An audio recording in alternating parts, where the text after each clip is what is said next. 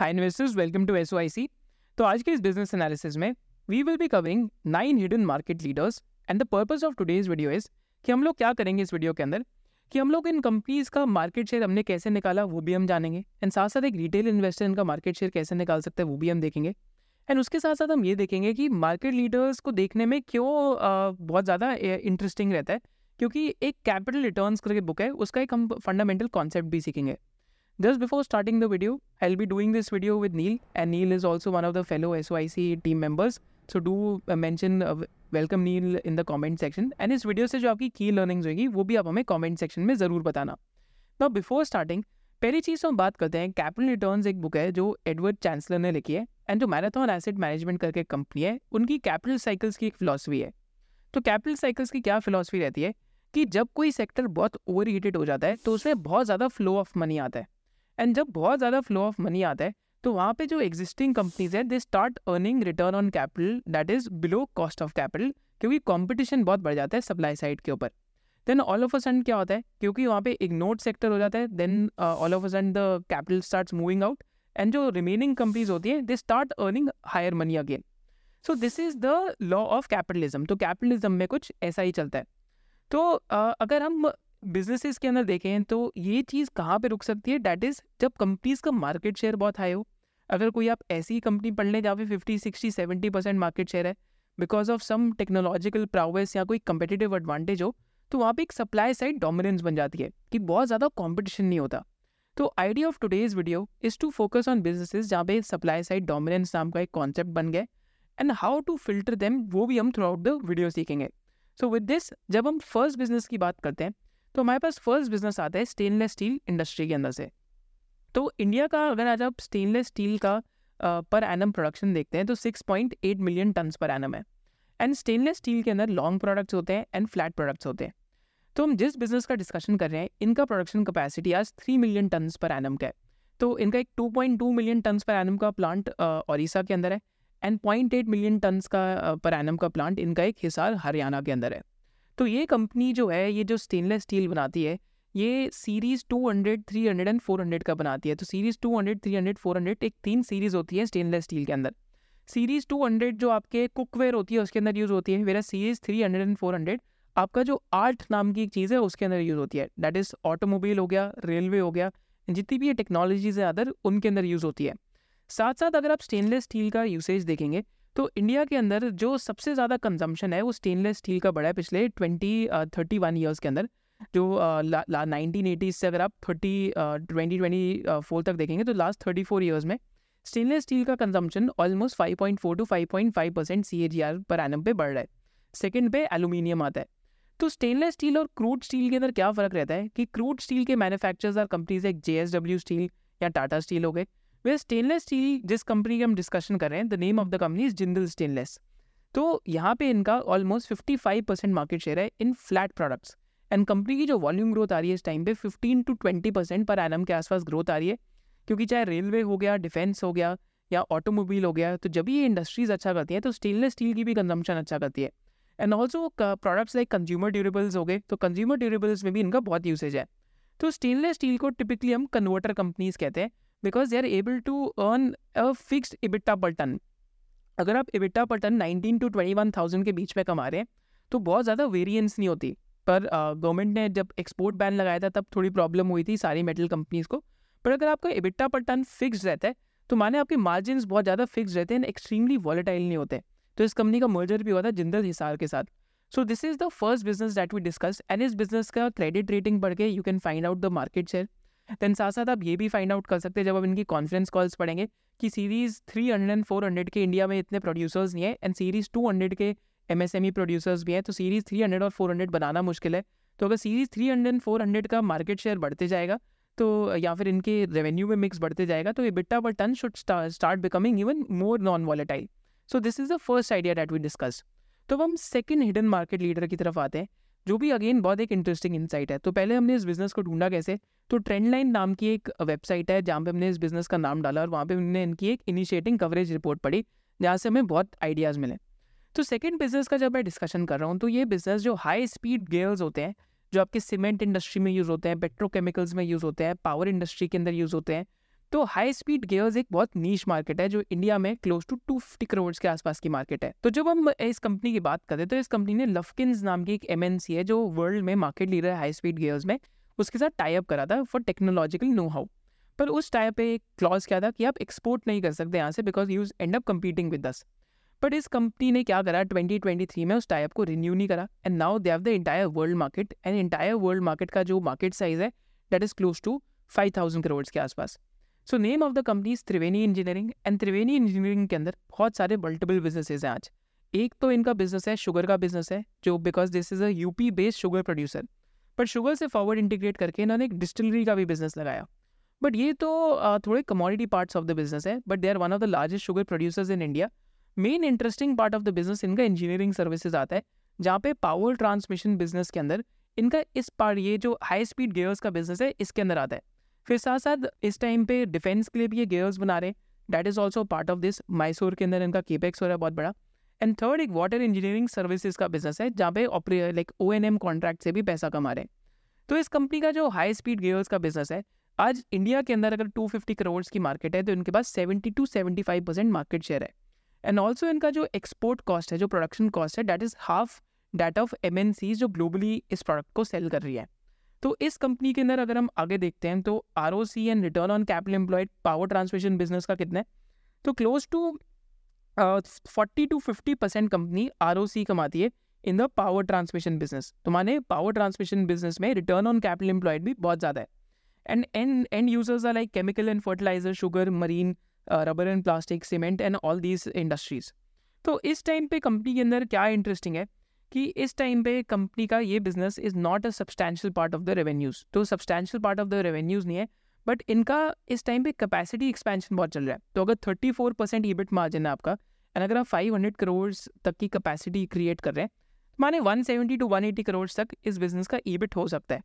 हो सकता है आज ये बिज़नेस थोड़ा एक्सपेंसिव हो because of sugar and distillery business as well, but over a period of time अगर पावर ट्रांसमिशन बिजनेस का रेवेन्यू या EBIT में मिक्स बढ़ते जाता है तो it can become very interesting. But supply side पे डोमिनेंस है which reflects in 34% EBIT margins which no one else in the gear industry is earning right now. And यहाँ पे केपेक्स भी इनका काफ़ी सारा अनाउंसड है क्योंकि ग्रीनफील्ड प्लांट इनका जो हाई स्पीड गियर्स के लिए आ रहा है एंड 100 करोड़ का केपेक्स इनका डिफेंस प्लांट के लिए भी इस टाइम पे आ रहा है। So this is one of the businesses that we are also studying. So with this जो थर्ड कंपनी की जब हम डिस्कशन करेंगे that will be discussed by Neel. So हम नेक्स्ट कंपनी के बारे में बात करते हैं जिसका नाम है PDS limited. So PDS limited अब करता क्या है, they are one of a kind fashion platform with they are no competition globally और domestically. So they provide end to end services across the fashion apparel lifestyle to global retailers. तो वो करता क्या है like they have 4 main divisions like design led sourcing, manufacturing, sourcing as a service and complete end to end brand management. So like for design led sourcing they have a network of factories in Bangladesh, India and across the emerging economies, and they provide design services to global retailers. They have also in-house manufacturing setup in Bangladesh to have a foot in the door to enter global retailers. And another service which is an interesting, most profitable division is sourcing as a service, in which they make 18 to 20% PBT margins, in which the retailer completely outsources their office functions entirely to PDS. And ek naya division that they have started is complete end-to-end brand management with an example of Ted Baker, which they have recently won the deal. So agar hum normally textile players ki baat kare, to like they have very high customer concentration risk. So like anywhere between 5 customers constitute around 80% of their overall business. Lekin PDS ke case mein top 10 customers constitute less than 7% of their overall business. So inka revenues agar hum dekhe to aata hai 45% UK se, 26% Europe से and rest 15% north America, middle east and rest of the world is 3%. One more interesting thing about their business model is like they on board a new entrepreneur like एक अगर they have to enter या new geography या new space उनको enter करना है so they on board a new entrepreneur with experience in that field. They give them equity stake anywhere ranging from 20 to 40% and जो भी back end support है like finance and compliance and legal issues, PDS supports them with that. And if we see the example of such platform business model of onboarding entrepreneurs, we can see like how Anuj Banek has led Posium with which constitutes around 25% equity stake And then we have Sunny Malhotra, which is earning like around $150 million business with 3% margin with 25% equity stake. So these top 10 verticals constitute around 75% of the overall revenues for PDS. And normally textile players में like you will see a very low ROC business because it is very asset intensive. But PDS के case में अगर हम देखें तो like in sourcing business, the capital employed is roughly 768 crores and on that they are earning 366 crore of EBIT, which is around 48% ROC. Similarly, manufacturing, which is just recently broken even, they have around 515 crores of capital employed and on that they are earning 30% EBIT on that. And another capital employed is around 430 crores, which is in venture tech investments. And if you look at consolidated basis, the total capital employed is around 1700 crores on which they are earning around 430 crores, resulting in ROC of 44%, which is unheard of in textile space given they have an asset-light business model. And going at what are the growth drivers, so they are looking to grow their sourcing as a service business, which is a high-margin business. They are looking to like increase the share of that business. And then they have manufacturing setups as well. They are also looking to set up manufacturing bases in Egypt and Bangladesh and India as well. So another level for growth जो है, so जो उनके existing clients हैं जिनके साथ they have like 2 decades relationship, one of the UK retailer, they are looking to increase the wallet share from their existing customers and also of course acquiring new customers as well. Another level for growth is like category and geographic expansion. So right now UK or Europe is one of the major markets. Going ahead, they are targeting North America to form a nice decent part of the overall mix as well. And another way they are growing is by expanding into categories. So right now they are mainly into women's wear, children's wear and men's wear. But going ahead, they are going into home textiles as well. So for this growth levers, they are targeting to double their revenues in next 4 to 5 years. So like अभी हमने बात करी PDS की जिसका supply side dominance है और काफी diversified customer profile है. लेकिन जो next business की हम बात करेंगे वह Sharda Motors, जिसके पास supply side dominance तो है लेकिन customer concentration risk भी काफी ज़्यादा है, as Mahindra and Mantra Hyundai forms around 70% of their total business. So Sharda Motors has high market share in exhaust systems, which is almost around 30%, and they have 10% market share in suspension systems. But this also comes with the risk of customer concentration. So, जो company के लिए next growth driver बन सकता है वो है BS6 norms, for because the exhaust system that they provide is higher value addition in nature for BS6 vehicles. And the हमने जो market share इसका देखा है वो credit rating report and value picker set से लिया है. तो जब हम नेक्स्ट बिजनेस का डिस्कशन करते हैं तो नेक्स्ट बिजनेस एक्चुअली में is a market leader and has market dominance and एक recent IPO है. तो name of the business is Protean eGov Services. And ये business क्या करता है कि इस business का अगर आप सिर्फ market share देखते हैं तो business का almost 100% market share है अटल पेंशन योजना में, because it is a central record keeping agency. तो ये सबके जो record है वो रखते हैं, जैसा कि नेशनल पेंशन स्कीम के अंदर भी आपका अकाउंट है तो इट मीन्स कि 97% मार्केट शेयर इनके पास है in terms of record keeping. So that is something that this business does. उसके साथ साथ जो पैन की इशुएंस होती है या फिर पैन का अगर आप कोई डेटा ऑनलाइन फेच कर रहे हैं तो उसमें भी the company has almost 64% market share. तो leading market share PAN cards के अंदर भी है. देन इन्होंने आज तक almost 2500 million plus Aadhaar authentication करें, 460 मिलियन प्लस पैन कार्ड्स जो बेसिकली अब वेरीफाई कर सकते हैं डिजिटली, उन पे काम कराएं. एंड साथ साथ कंपनी में अगर आप देखते हैं तो ई सिग्नेचर का बिजनेस भी इस टाइम पे बहुत फास्ट ग्रो कर रहा है. तो पैन सर्विसेज का बिजनेस 17% केगर पे ग्रो कर रहा है, पेंशन सर्विसेज के जो न्यू अकाउंट्स हैं 25% केगर पे ग्रो कर रहे हैं, ई सिग्नेचर का बिजनेस 58% केगर पे ग्रो कर रहा है, ई ऑथेंटिकेशन का बिजनेस 24% केगर पे ग्रो कर रहा है, ई KYC का बिजनेस 64% केगर पे ग्रो कर रहा है.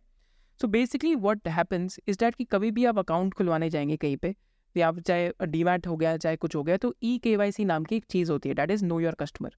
तो EKYC के अंदर इस कंपनी का one of the largest market shares है क्योंकि पैन कार्ड का डेटा ये कंपनी अपने पास स्टोर करके रखती है और आधार कार्ड की जो ऑथेंटिकेशन होती है उसमें भी ये कंपनी काम करती है.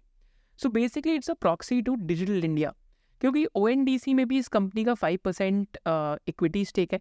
एंड ONDC के अंदर कंपनी का पूरा जो ट्रांजैक्शनल प्लेटफॉर्म है that is made by this company. तो कोई भी ONDC पे ट्रांजैक्शन करता है so this company earns per transaction on that basis.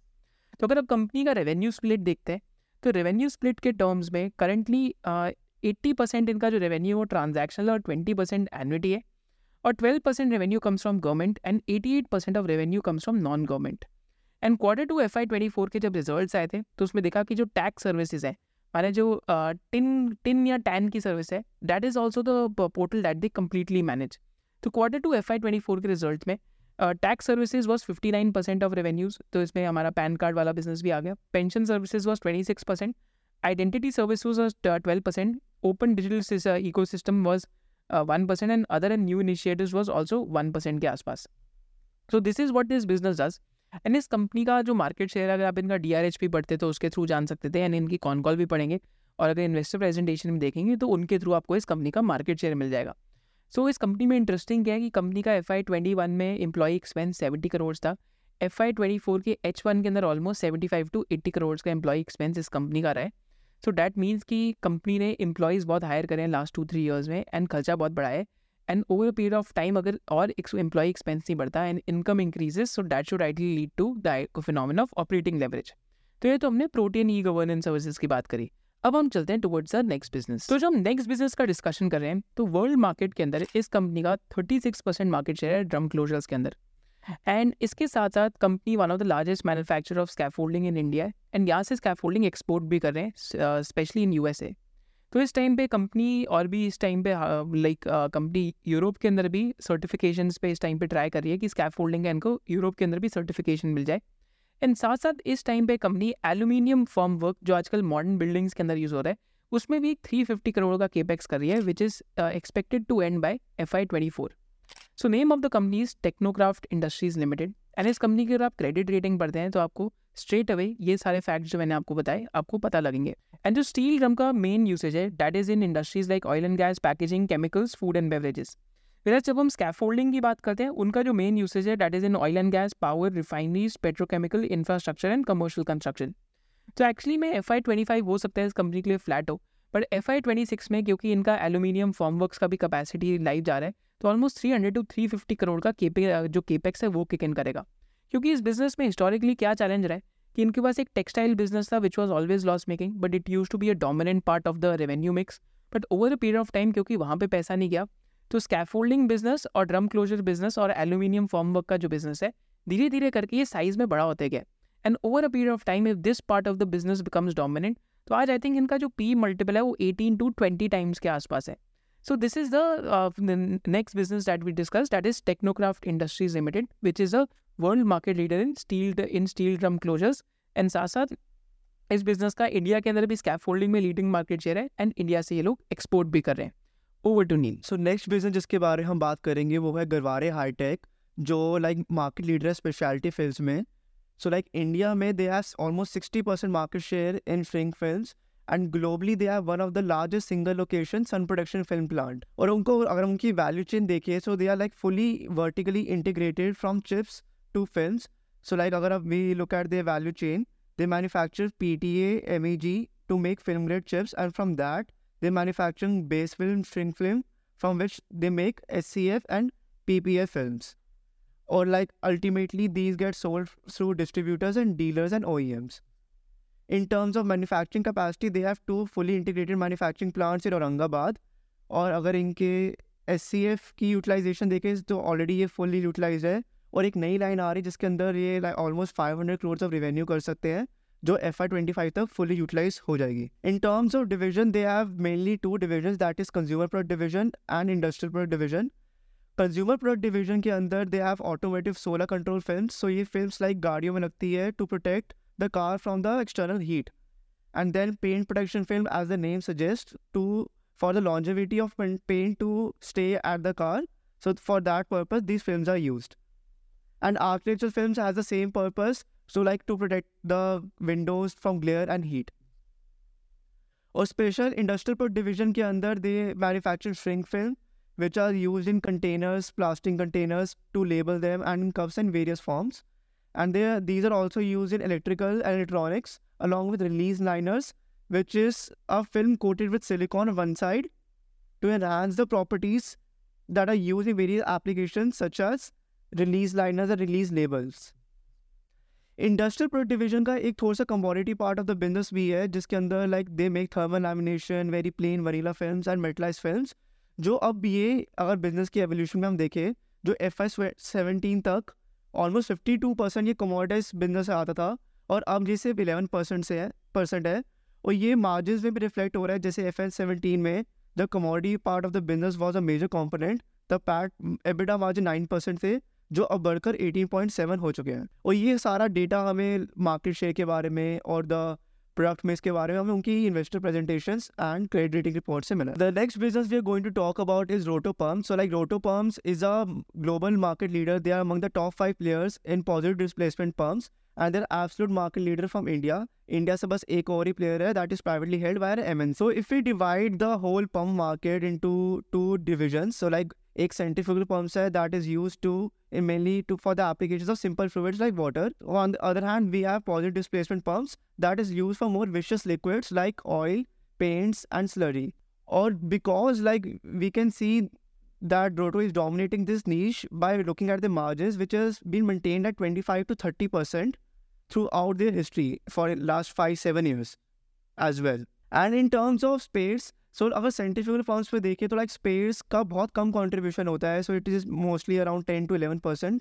But in case of positive displacement pumps spares का कंट्रीब्यूशन ऑलमोस्ट 50% है, जो लाइक एक अर्निंग्स को थोड़ा सा रेकनिंग बना देता है। सो लाइक सेंट्रीफ्यूगल पम्प्स में स्पेयर्स का ज़्यादा कॉन्ट्रीब्यूशन नहीं होता, it is mostly around 10 to 11%। But in case of positive displacement pumps spares का कॉन्ट्रीब्यूशन ऑलमोस्ट 50% है, जिसकी वजह से अर्निंग्स रेकरिंग हो जाती है। So they are not as lumpy as compare to centrifugal pumps. And recently they have entered into mud motor pumps and they have already got contracts from ONGC and Reliance. This is a complete import substitute product which carries a higher margin as well. A core area that they have entered is solar pumps as well, which is mainly meant for exports. And company का 80% of the business exports से आता है and domestic only contributes around 20%. And now finally coming to the last business. The last business Indian pharmaceutical market में तो this is a branded pharma business जो domestic market के अंदर है। तो कंपनी का जो मार्केट शेयर है अगर आप देखते हैं तो company is No. 1 in terms of prescriptions over last 5 years, No. 4 rank इनकी टोटल इंडियन फार्मास्यूटिकल मार्केट में है। और कंज्यूमर हेल्थ केयर ब्रांड में कंपनी No. 1 रैंक करी है काफ़ी सारी कैटेगरीज के अंदर। 15,000 लोगों का फील्ड फोर्स है इनके पास जो मेडिकल रिप्रेजेंटेटिव है, एंड 97% इनके जो रेवेन्यूज़ हैं those are domestic in nature. So name of the company is none other than Mankind pharmaceuticals. And Mankind pharma की जब हम डिस्कशन करते हैं तो they have created a lot of brands. तो देखिए फार्मा मार्केट में या तो अगर आप एक्सपोर्ट कर रहे हैं तो you are exporting without a name, जिस आप API या सॉल्ट पे बेच रहे हैं, या तो आप एफर्ट लगा के ब्रांड बिल्ड कर रहे हैं लेकिन साथ साथ जो मेडिकल रिप्रेजेंटेटिव्स लेके आ रहे हैं फील्ड फोर्स को बढ़ा रहे हैं। तो एक्चुअली मैं ये सेकंड कैटेगरी के अंदर फॉल करता है because 97% of the revenues are domestic in nature. And साथ साथ इस कंपनी के ग्रोथ रेट्स बहुत स्ट्रॉन्ग आ रहे हैं versus the Indian pharmaceutical market.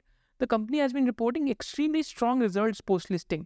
तो अगर कुछ ब्रांड्स देखते हैं आप भी इन ब्रांड्स को आइडेंटिफाई कर पाएंगे, चाहे हेल्थ ओके हो, एक्ने स्टार हो, अनवांटेड 72 हो, प्रेगा न्यूज़ हो एंड गैसो फास्ट करके ब्रांड हो। काफ़ी सारे इन ब्रांड्स के अंदर कंपनी No. 1 to No. 2 के बीच के अंदर रैंक करती है। अगर आप इंडियन फार्मा मार्केट देखते हैं जो टोटल इंडियन फार्मा मार्केट है उसके अंदर अगर आप ग्रोथ रेट देखते हैं तो 6% के आसपास थी जो ये इन लोगों का ग्रोथ रेट 7% के आसपास था। वेराज अगर आप 9 month FY24 के अंदर भी देखते हैं तो ऑलमोस्ट 9% ग्रोथ है जो इंडियन फार्मा मार्केट की 8% ग्रोथ है। एंड कंपनी ने क्रॉनिक थेरेपीज़ के अंदर, तो ये चीज़ आपको याद रखना पड़ेगा कि एक अक्यूट थेरेपी होती है और क्रॉनिक थेरेपी होती है। अक्यूट थेरेपी क्या होती है कि सपोज करते हैं किसी को सर दर्द हो रहा है एंड सर दर्द की गोली खा ली तो उसके बाद वो ठीक हो गए, सो डैट इज़ एग्जाम्पल कि आपने पेन किलर खाया एक नियर टर्म प्रॉब्लम के लिए। क्रॉनिक थेरेपी क्या होती है, सपोज किसी को आर्थराइटिस की प्रॉब्लम है एंड उनको दवाई लगी है, they have to keep eating that medicine over a long period of time. तो real margin are made by companies in chronic therapies. Acute therapy में भी मार्जिन बनता है बट अक्यूट थेरेपी में कॉम्पिटिशन भी होता है। तो कंपनी का क्रॉनिक थेरेपी के अंदर अगर हम मार्केट शेयर देखते हैं एंड क्रॉनिक थेरेपी की अगर हम ग्रोथ रेट देखते हैं तो क्रॉनिक थेरेपी के अंदर 9 month FY23 के अंदर कंपनी का जो इस टाइम पे क्रॉनिक शेयर है डैट इज़ 34% के आसपास। एंड क्रॉनिक का जो ग्रोथ रेट कंपनी का रहा है डैट इज़ 10.8% के आसपास। So again faster than the industry that is in FY23। And FY24 में भी 13% के आसपास क्रॉनिक थेरेपी का ग्रोथ रेट है एंड मिक्स इनके उसके अंदर 35% के आसपास हो गया। एंड क्रॉनिक थेरेपीज़ के अंदर भी जो सिग्निफिकेंट आउट परफॉर्मेंस है, अगर आप कार्डियोवैस्कुलर में देखते हैं जो हार्ट प्रॉब्लम्स वाली होती है वहाँ पे 17.5% ग्रोथ है, एंटी इन्फेक्टिव में 13.5 है, एंटी डायबिटिक में 13.3% के आसपास की ग्रोथ है। तो मैनकाइंड फार्मा में शुरू से Day 1 से जब से IPO आया है तब से लोगों की थीसिस क्या रही है कि बहुत सारे ऐसे ब्रांड्स हैं जिसमें Mankind pharma is at a discount to the larger pharma peers. तो अगर आप डिस्काउंट पे बेचते हैं तो you gain market share, but what happens कि एक बार ही मार्केट शेयर गेन हो जाए तो you just start increasing the pricing which leads to higher margins. So again this can be a virtual cycle जहाँ पे क्रॉनिक थेरेपी का मिक्स बढ़ते जाए एंड ये ब्रांड्स का जो discount at keeps narrowing and they keep gaining market share in these categories because they are selling at a cheaper price. So this is the last hidden market leader because even though आज market cap almost 50,000 crore के आसपास का है, but domestic pharmaceuticals के अंदर companies trade at FMCG multiples and I think post results इस company का PE multiple वापस 48-49 टाइम्स के आसपास आ चुका है. So these are the 9 hidden market leaders. With this, we'll go towards the conclusion of the video. So in conclusion of the video, हम लोग ये सीख सकते हैं कि by reading DRHPs, credit rating, annual reports, con calls and investor presentations, कि आप independently कैसे market leaders को filter कर सकते हैं. तो हमने आपके लिए ऐसे unique 45-50 market leaders हैं जो description के अंदर filter करके रखे हुए हैं Google Sheet के अंदर. And इसके साथ साथ हमने ये चीज़ भी सीखी इस video के अंदर कि across the sectors आप कैसे market leader ढूंढ सकते हैं. जैसे last वाला example हमने domestic pharmaceutical का दिया. फिर बिगनिंग में हमने एग्जाम्पल लिया जैसे त्रिवेणी इंजीनियरिंग का एक पावर ट्रांसमिशन गेयर्स का बिजनेस है, how that is doing well. Then we also discuss कि टेक्सटाइल्स के अंदर PDS का एक कैसे यूनिक बिजनेस है. देन वी ऑल्सो कवर्ड कि PPF फिल्म्स के अंदर कैसे गरवारे हाईटेक इस टाइम पे अच्छा काम कर रहे हैं. So that was the purpose of the video कि आप डिफरेंट सेक्टर्स में जाके यूनिक मार्केट लीडर्स ढूंढ सकते हैं. आपको सबसे यूनिक कौन सा मार्केट लीडर लगा? Do let us know in the comment section below. And इस वीडियो से आपकी क्या की लर्निंग थी also let us know in the comment section below. And make sure that you've subscribed to this channel. तो next video कौन से topic पे करें वो भी आप लोग हमें बताइए. With this, I'll see you in the next one. जय हिंद.